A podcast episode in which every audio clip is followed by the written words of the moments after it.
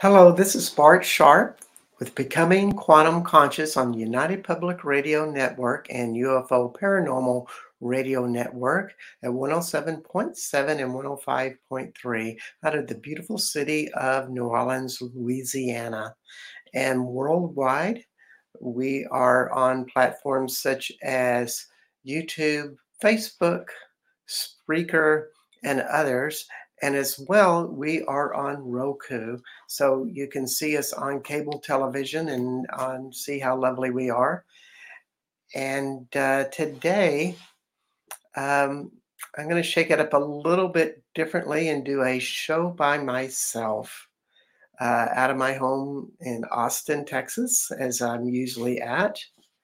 And today's show is on your greatest limiting emotion. And um, this is something I work with as doing shamanic work. I, that's part of my business is working with individuals and groups, but mostly individuals, where we go into the deep traumas uh, that people have repressed inside of themselves, or a lot of other weird stuff. Basically, you know, you never know telling what's going to happen. I get a lot of clients that um, find that therapy or some of the typical type of energy work hasn't helped them because there's something very peculiar with them. And my specialty is in body consciousness. And that what that means is the body has all the answers to all of your repressed unresolvable emotions per se uh, the answers are all within, as they say in biblical terms and other terms. And I'm a true believer in that. And it's a matter of learning how to ask questions.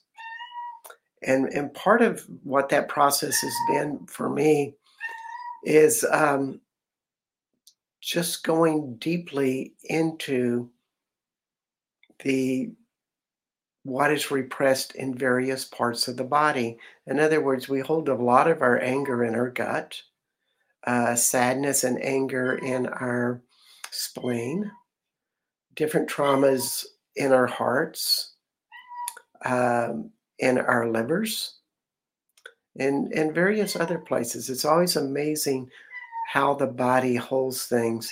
It's not exactly an exact science However, um, there is a lot of tendencies there.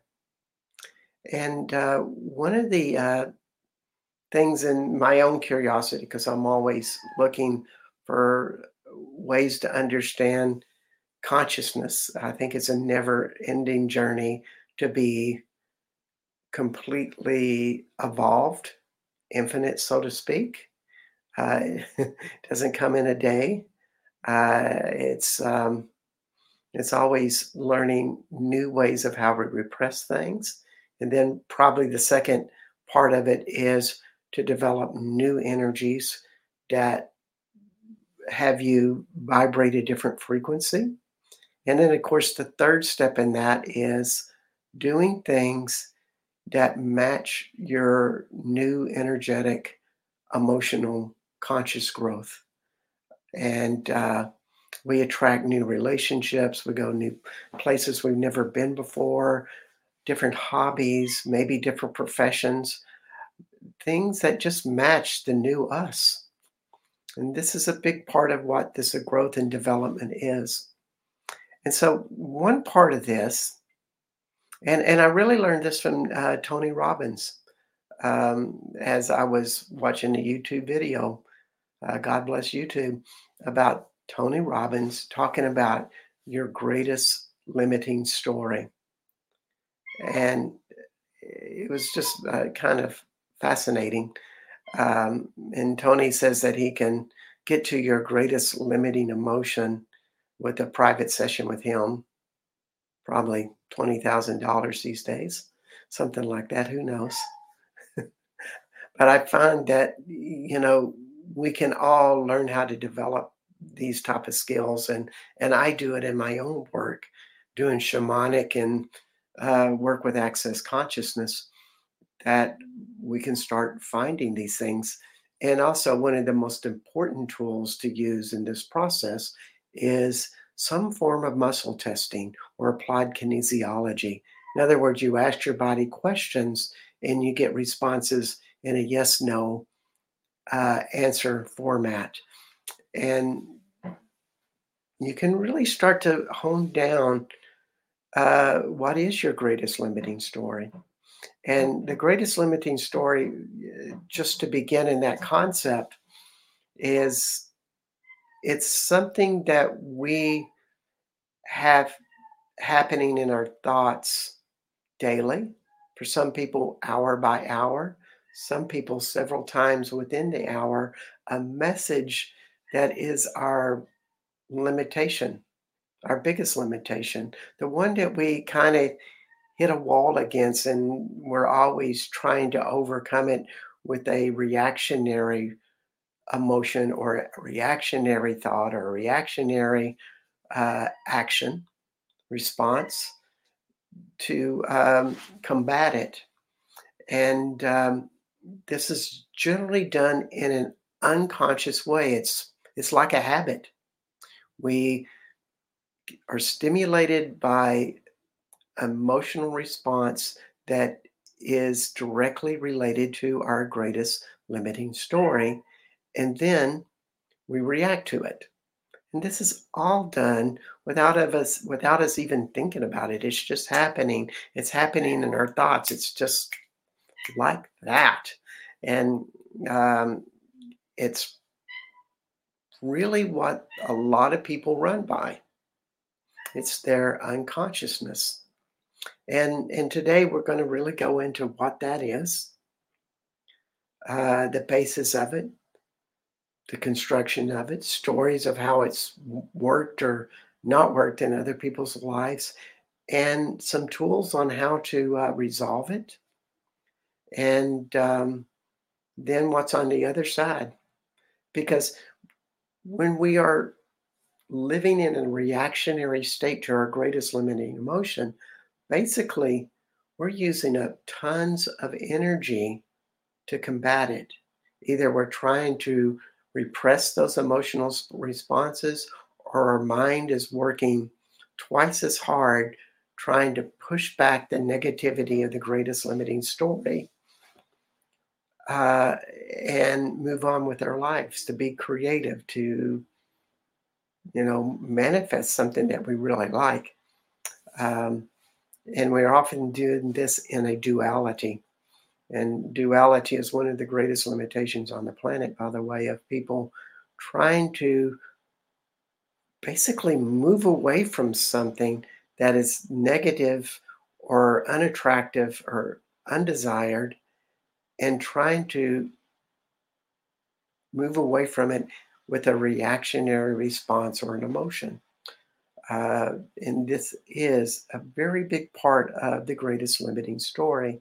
For example, if we feel we are unwanted and we feel ashamed of that, we might be responding by that with a fear that we are unwanted. So there's a shame that we believe that I'm going to be doing this a lot of this duality. That's how I represent it. One finger going one way, other way, finger going the other. But it's how they work. It's almost like two energies working against each other. And so when you learn what they are and you kind of sever that connection, all of that energy dissipates and it kind of gets to become your own choice in how you want to use it after that. Um, but the first step in it is learning the clarity. So if we have a shame that we're unwanted, unworthy, and then we have a fear that maybe, well, I have to try harder, otherwise, people will not like me. You know, my father won't love me, or my mother won't love me, or my siblings won't love me. That's how that duality starts to work. And the, you know, one of the keys to it is beginning to understand how we've done it. What is our pattern? And these patterns happen at a very early age. You know, somewhere between birth, six years old, seven years old. Generally, though, it's happening at age two, three, four. That's when we really are beginning to create core patterns. And often we create these core patterns by just in reaction to our family and our siblings. Um, so, all of that is part of a bigger, complex picture of what a family is because everybody in a family has their role, they have their parts, they're reacting to one parent's behaviors or rejections or love or or maybe a little bit of all of that. And we start to formulate who we are. And so when we get into the core limiting story we have to understand those whole dynamics. Um, and you know it's funny when i work with people with this stuff i can start to see those core limiting powers with um, within an hour or two. They start to become apparent. And the more that we learn about what our core limiting story is, we refine it and we really learn how to get specific about all the ins and outs of it and you know and hone it into what is specifically our greatest limiting story and uh, when we start to learn, well, oh, that is my story, we're on the path to resolving it, not living in it. You know, and it takes a little bit of intuition, it takes a little bit of knowing your life and knowing what happened to you, and to do that type of therapeutic approach. That is very much a necessity in becoming whole, is that logical, rational process of reviewing your life, whether you do it alone or in a group or with a therapist. It's all good stuff. So that's a big part of it is learning that. But also, we can take a faster track with learning our greatest limiting story by muscle testing and seeing what our greatest limiting emotion is. Uh, the greatest limiting emotion and the greatest limiting story kind of go hand in hand, surprisingly so, or, or not surprisingly so, because they're one goes with the other. It's it's um, it just works that way. And so when we start to look about well, what are those emotions that people uh, have? We can get it down to five basic emotions. We don't want to get too complex with this. the complexity happens later when we really start to um, understand our story and the complexity of what the emotions are, and also where they're held in the body in all of these places. Um, it, that's when it gets complex. However, you can start to muscle test and find out what are your greatest limiting emotions. And when we talk about the five limiting emotions, we have three of those emotions that are the core emotions, and two other emotions that are more reactionary emotions. And it cover it pretty much covers a big part of our emotional world, but there are other emotions beyond this. Uh, just to say that that do come in and, and play a part of this all. But the five basics are the best place to start. And the three core emotions are where you begin. So, with that said, we'll have a sip of water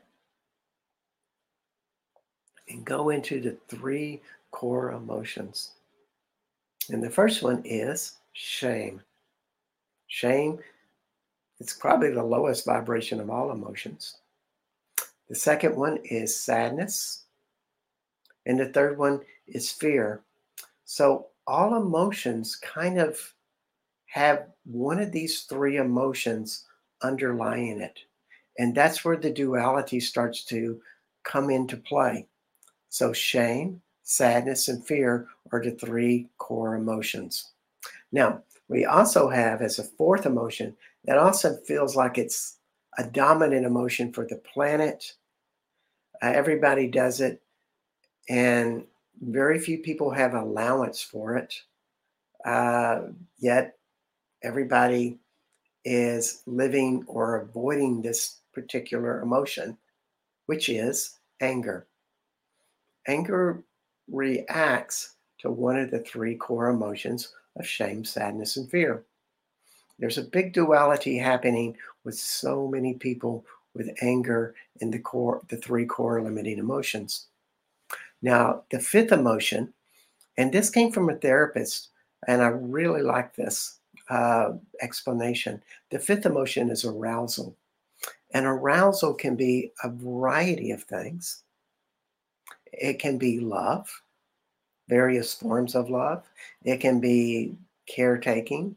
It can be joy. It can be happiness. It can be anything that is attempting to elevate your mood to something positive. In other words, arousal could be watching television because it makes you feel better. You get to relax. Uh, it could be uh, it could be sex. It could be smiling. It could be petting your dog.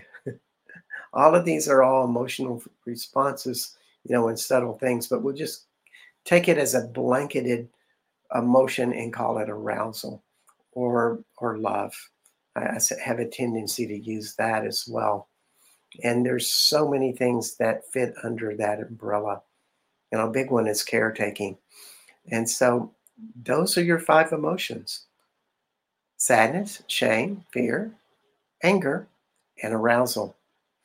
And so, if we want to get to learning our core limiting story, we need to find out what is the core limiting emotion. And it's actually located in a specific place in our body. Uh, of course, it's held and repressed in a lot of places in our body. And how this works, if you're new to this body consciousness design, is repressed emotions are held within your body. And then it affects the mind to think certain ways. So, energy responses, uh, neurological responses from emotions affect your thinking and they percolate your thoughts to have certain thoughts. If you ever wondered why you cannot get rid of a thought, or why you always think that away, or why certain thoughts seem to just keep recurring and you just can't get rid of them, well, you're probably not dealing with them on a body consciousness level. And if you keep wondering, well, why do I keep making the same mistakes, doing the same patterns over and over again, picking the same types of girlfriends, boyfriends, uh, friends, um, had the same amount of money, seem to make the same kind of mistakes, if I haven't um, mentioned that. It's because we are living the same emotional patterns, and our unconsciousness guides us to do the same things over and over again. Now, this isn't a way to punish us, it's really a way to teach us in the hopes that if we make the same mistakes again and again, we'll wake up one day and go, wait a minute, I need to deal with this. This is how I get free of it. so, you know, this is this is the whole premise of what the ego is, is a way to introduce us to our old patterns again, patterns again and again. So maybe we'll finally get it. Uh, and and the first first thing that you have to do if you want to step into that arena is have some sincerity, vulnerability, and openness to go. Wait a minute, I'm making the same mistakes again and again. As opposed to the way to not to do it is maybe to blame others, like, oh, they did this to me. You know, it was their fault. Or, you know, I just hate this. This is horrible. This is terrible. And you feel that futility that something isn't going to ever change. That's how we mesh ourselves into doing the same patterns again and again, which is not much fun. And, you know, we can do it so much better and easier. So, going back to the greatest limiting emotion and the greatest limiting story, there's um, a location where we start to pay attention to where this neurological phenomenon of holding the greatest limiting story is. And that is in the back of the solar plexus. Now, your solar plexus is right below your rib cage, where you know it kind of extends up, and there's a spot right above your stomach, but right below your rib cage in that little V area. That's in the front of the solar plexus. And if we go straight back from that to our spine, that is the back of the solar plexus. And we have to understand what the solar plexus is energetically to begin with to understand our greatest limitation and our greatest limiting story. So the solar plexus, you know, a lot of people say that its whole function is taking action. And in a way, that's true. And often we take actions from our emotions. It's very common. And um, I just offered this point of view that we can start taking actions without such unconscious emotions strongly unconscious emotions, but maybe feel something emotionally or maybe just be in a place of neutrality and balance, and we make our decisions from there. That's what you're looking at when your solar plexus and your greatest limiting emotions and your greatest limiting stories are resolved. Is that we start to have a clarity there. But I'm jumping ahead of myself a little bit. Let's go with the limitations. So, in the back of the solar plexus is where the greatest limiting story is. And this is in your spine.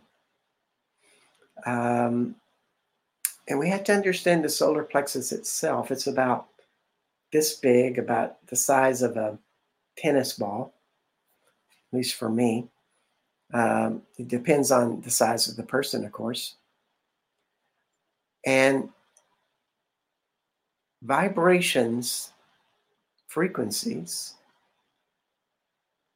come entering into the back of the solar plexus in this tennis ball size opening energetically.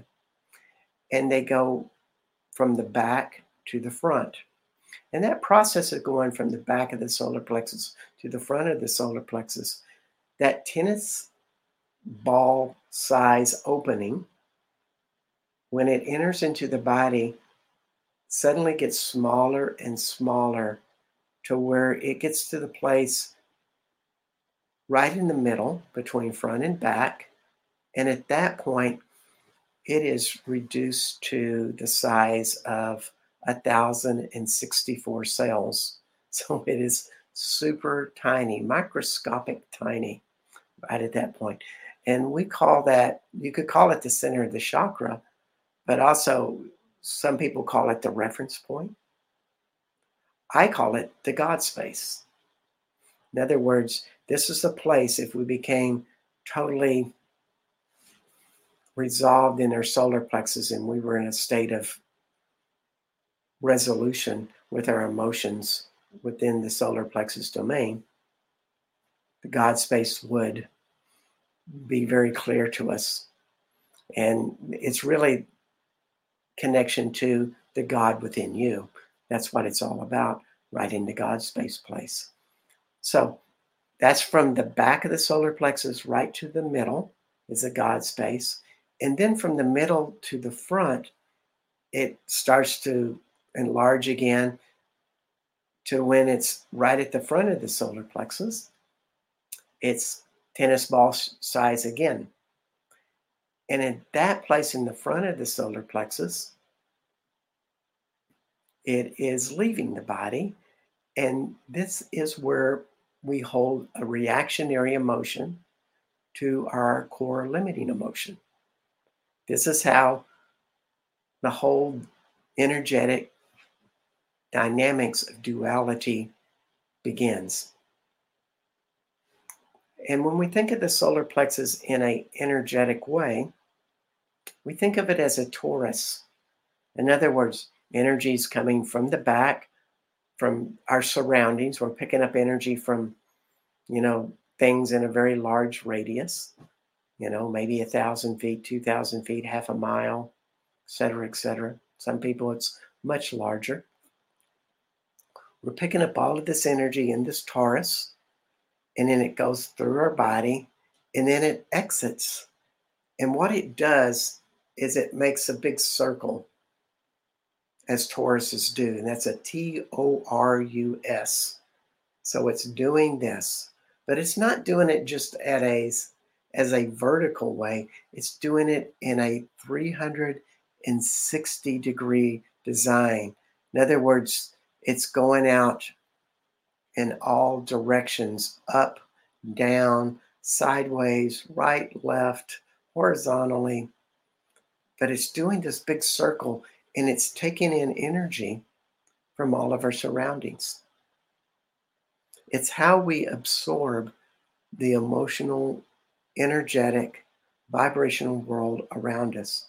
And of course, all chakras do this whether it be the second chakra or the heart chakra or the third eye chakra. And they are processing various levels of vibrations, frequencies, energies, etc. Each one has a different uh, purpose. But the solar plexus is the emotional world, it is the feelings around us.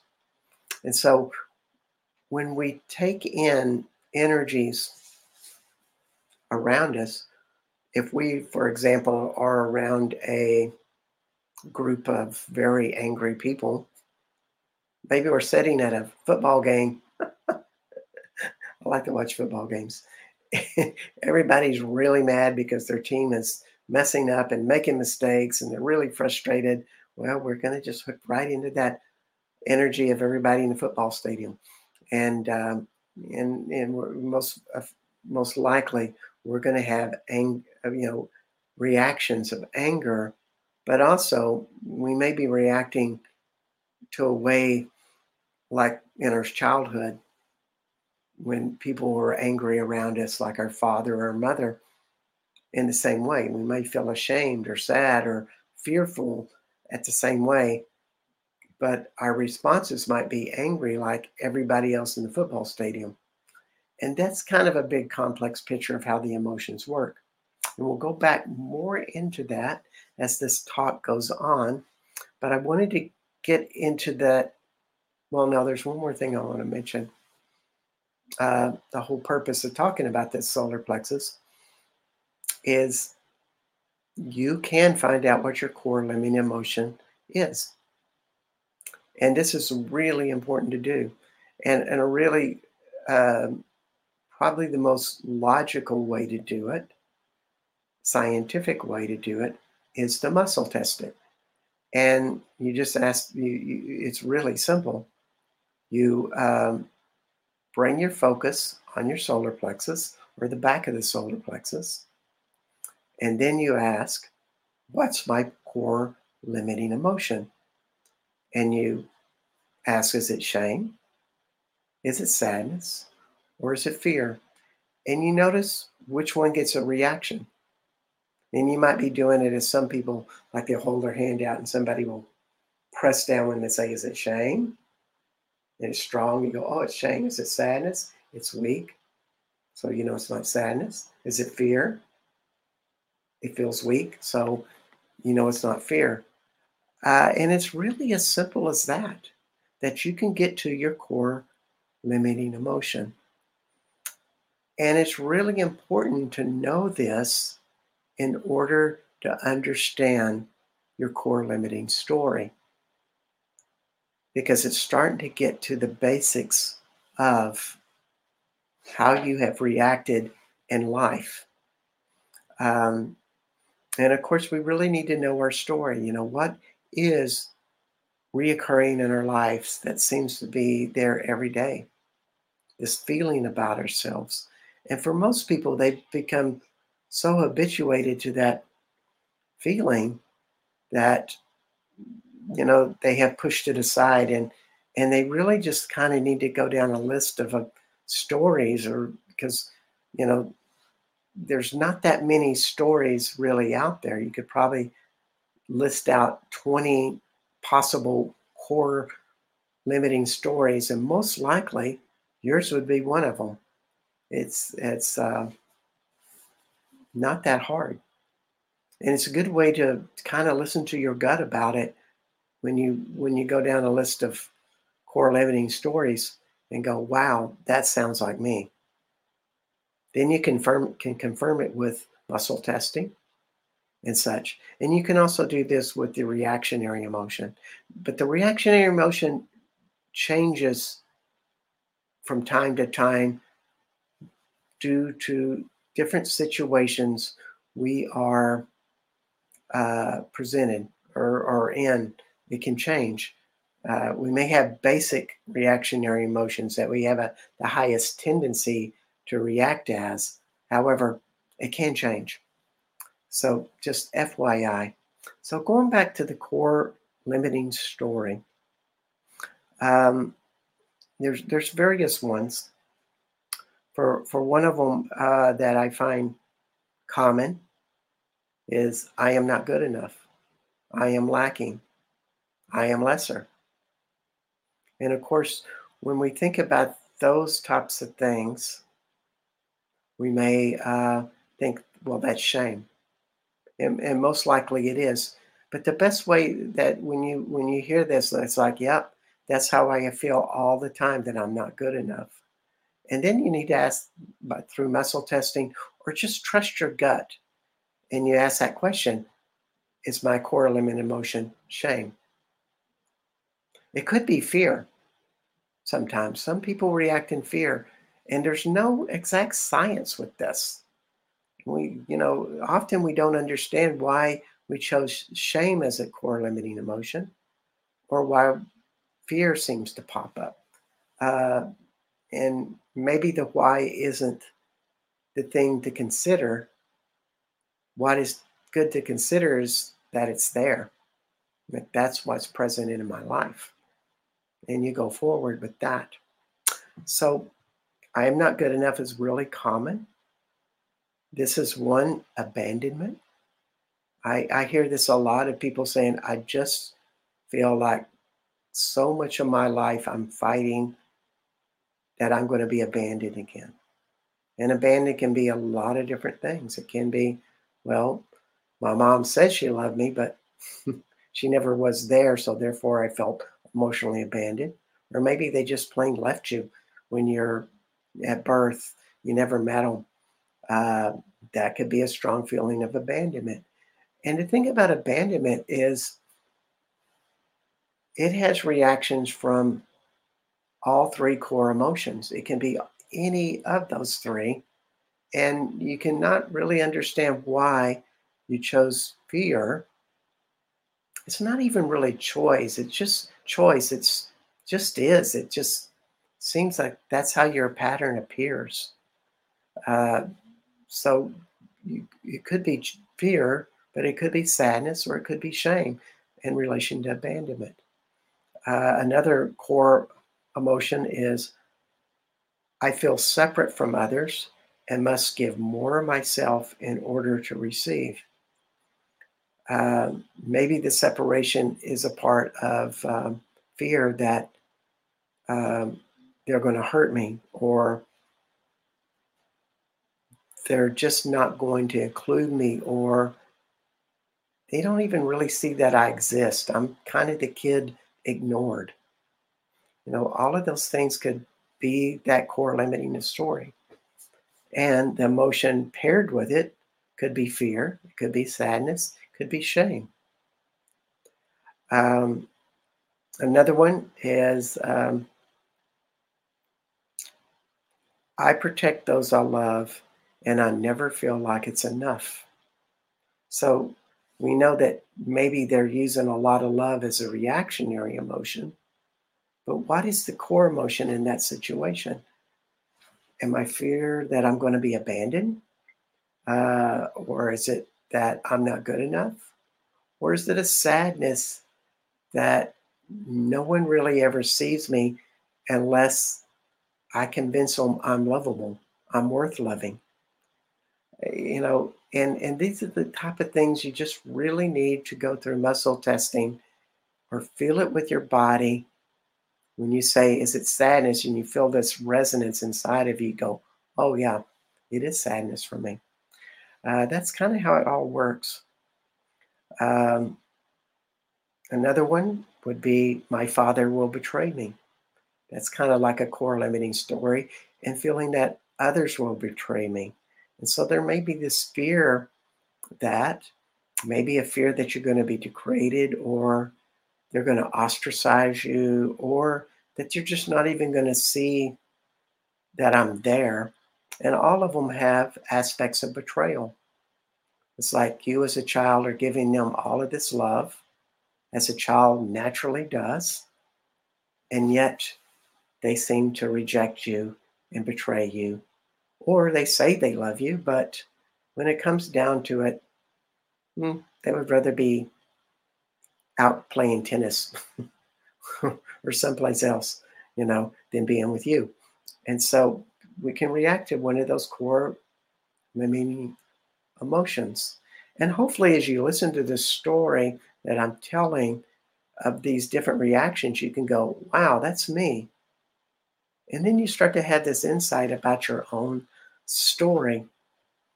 So, another one is I hear the blame my parents put upon me, and I feel guilty. And that might be a feeling that you know, it's my fault that they blame me. And then as a result, I feel guilty. Or whenever people start pointing fingers, I am in fear that I'm going to be rejected and you react. Now, you may think, well, those are kind of the same, but they're really not. You know, we really have to look at the essence of what emotions are. And when I think of shame, I think of it as a contracting energy that doesn't want to move, that doesn't want to shift, doesn't want to take action, and it makes us feel like it's our fault, that we're the one wrong, and we're just kind of stuck in this place that doesn't want to move with that feeling that we're wrong. You know, it's not a really great feeling. You know so it's a contracting emotion and this is the same as sadness. Sadness contracts it doesn't want to move and we just feel like it's in a low place. And um, it's it's kind of a hard emotion to deal with for a lot of people for good reason because who wants to feel in a place that's not moving that feels low, down, uh, and sad. Now, it's not a fun place. Whereas fear, anger, and arousal or love are very different. They're not contracted, they are action emotions. They take action. And this is a huge difference between emotions. And generally, we will hold the duality a lot of times of a contracted emotion and an action emotion. Sometimes we'll have an action emotion with it paired with an action emotion, and that is a very different dynamics. I think that an example would be that would be fear and anger, or fear and love, uh, and th- those are really typical for a lot of people. They're always taking action. And you think, well, that's great. We're we're we're moving. We're moving with this stuff, but there's advantages to the contracted emotions in that we have time to reflect. These people are really creative. They stop and be inside of themselves. Whereas if you're always in action, you're not going into yourself and finding a deeper answer.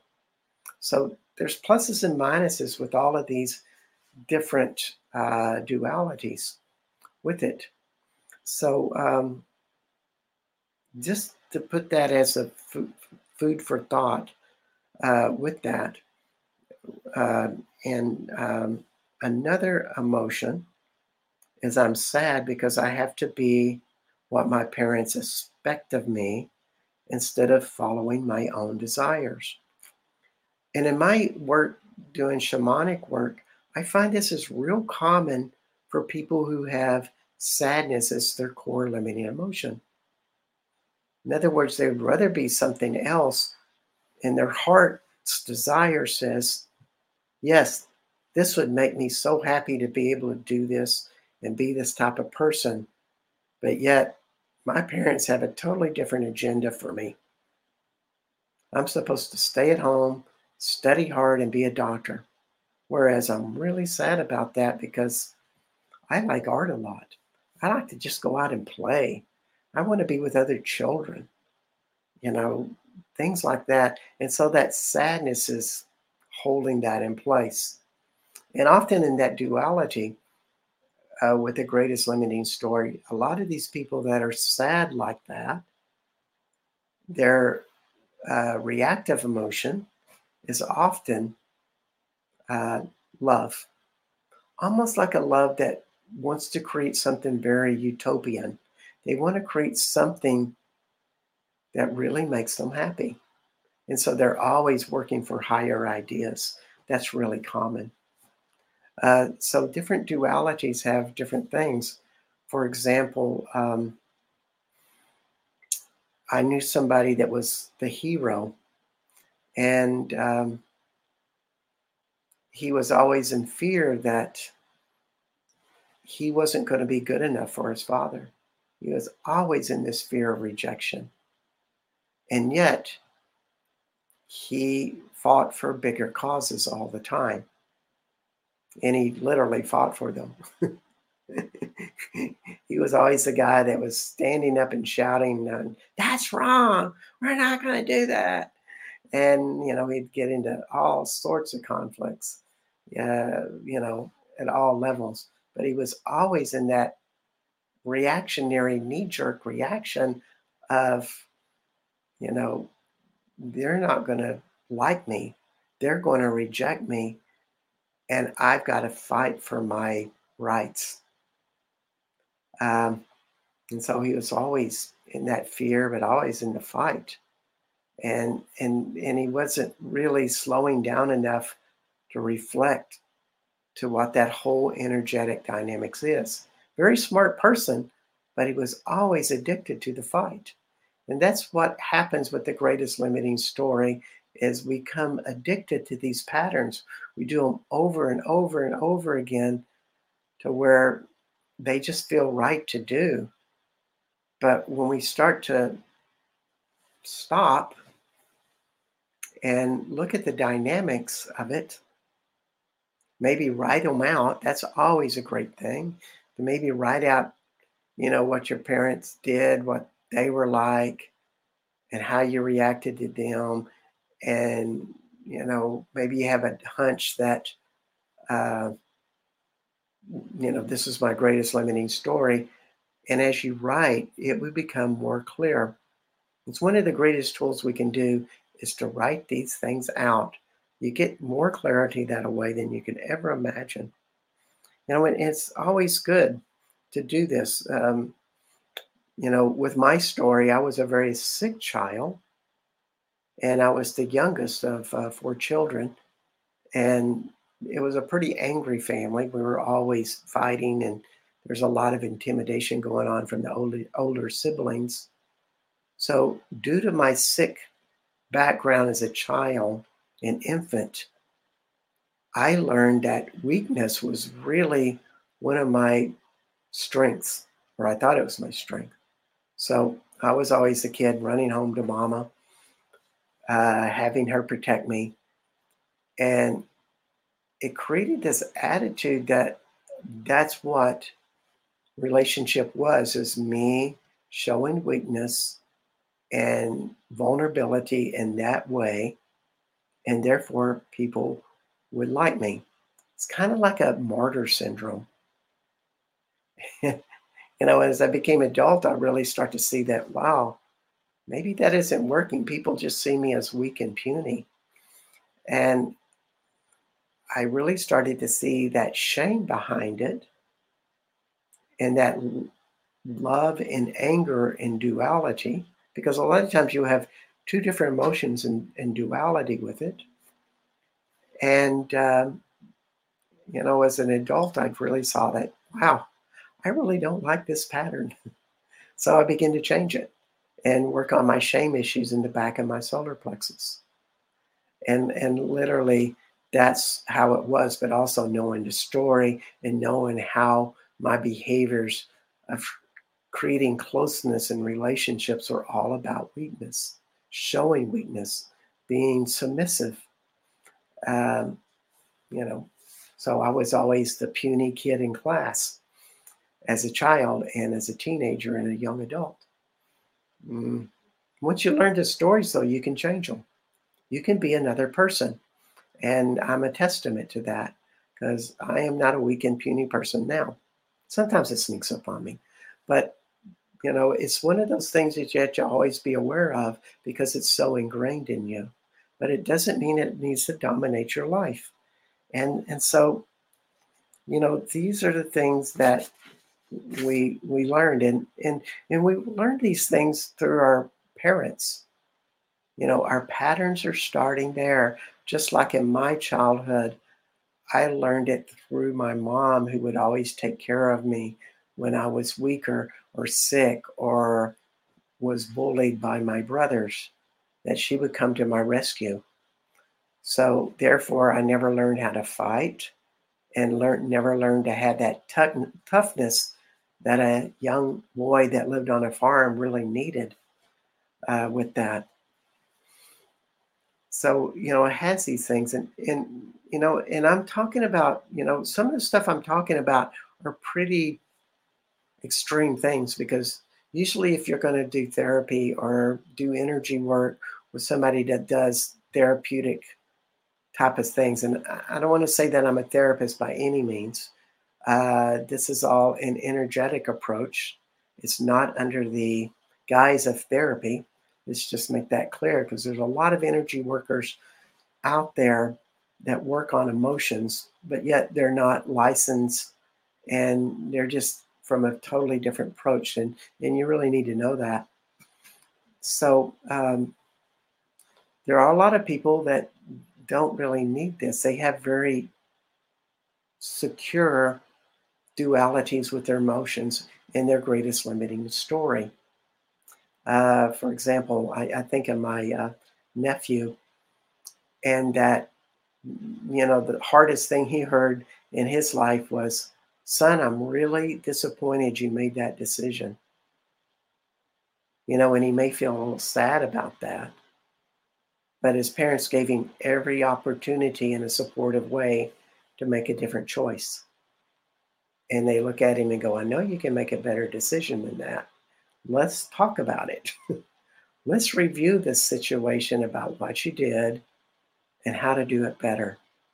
You know, it's all done in a loving environment, and nobody is made as a bad person.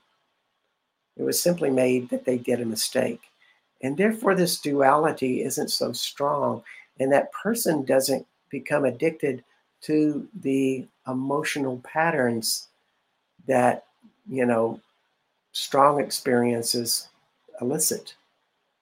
Um, so, you know, there's there's a lot of people in that place that are not in this greatest limitation conflict. But those of us that have these strong conflicts, you know, we may want to look at this. Now, the gift to resolving this stuff or having a life where you are challenged in very strong, abrupt, neglectful, maybe abusive ways um, is if you ever do resolve these things, generally your ambition to become a greater person at some level is more profound. There becomes, you know, limitations teach us a stronger desire a lot of times. When we really see the limitations of shame or sadness or fear that we've been, you know, kind of stuck in a very deep well with, and we resolve them, the passion we get is so much more profound. And, and that's why you see people that have strong limitations that they grew up in the childhood, and you hear the stories that they overcame them and they became a great person. Um, you know, the person who pops up first for me is Mother Teresa.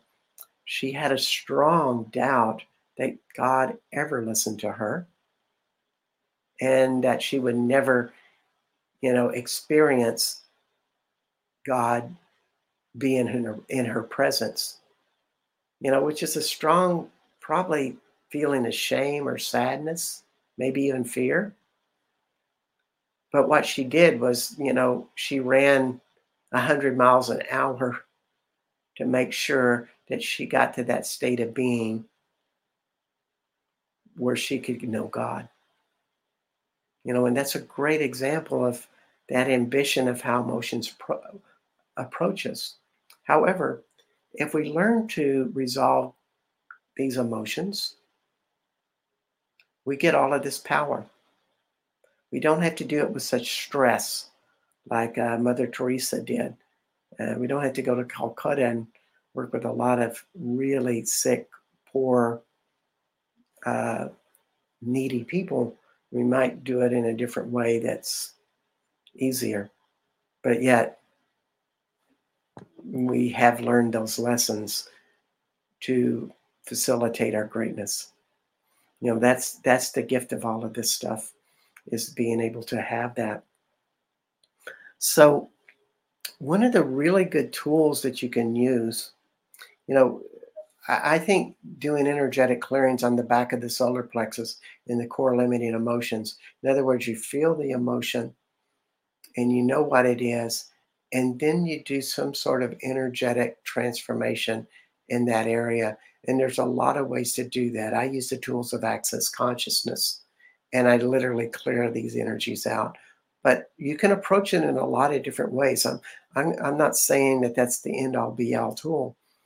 Um, and the whole thing with uh, dealing with emotions in a body conscious level is you want a higher form of energy or higher vibration of light energy uh, or tool that's an energetic tool to come in and interact with the limitation.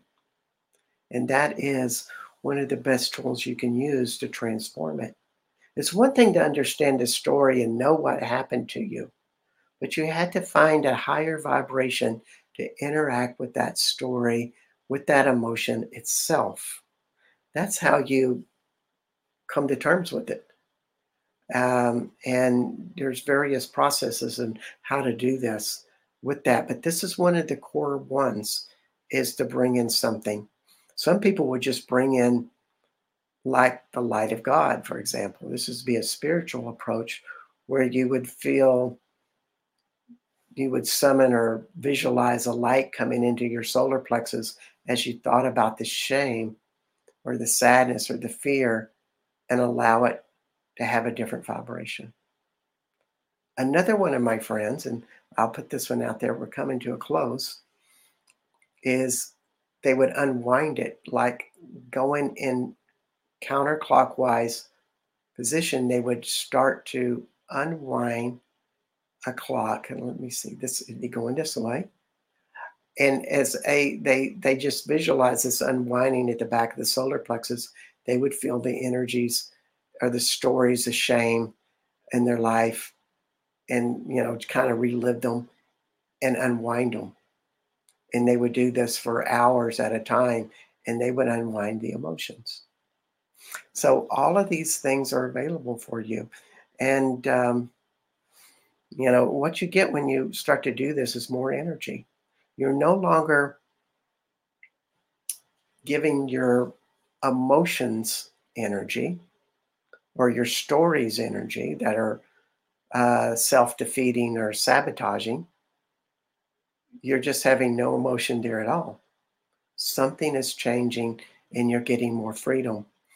And when you're not putting a lot of energy to your repressed emotions, because you had to put energy every day to keep emotion repressed. And somewhere in the process, it all becomes a habit and it becomes kind of painful, really uh, on a very subtle level, level uh, we get the freedom of not having that. And our clarity starts to show up because we have more energy to focus on the present moment. And uh, that's how it works. That's how consciousness works. So, uh, this is Bart Sharp from Becoming Quantum Conscious on United Public Radio and UFO Paranormal Radio Network on Roku, Facebook, YouTube, and other internet platforms. Just bringing this up to you to reflect upon about how you can release these emotions and become a greater person. Really enjoy yourself at a way you never knew. It's one of the core ways of resolving addictions, in my opinion. But that's just an opinion. Uh, so um, we wish you a good day. And uh, next week we have Clark Stan, Strand uh, talking about the evolution of darkness and how to embrace darkness and go beyond darkness to something else.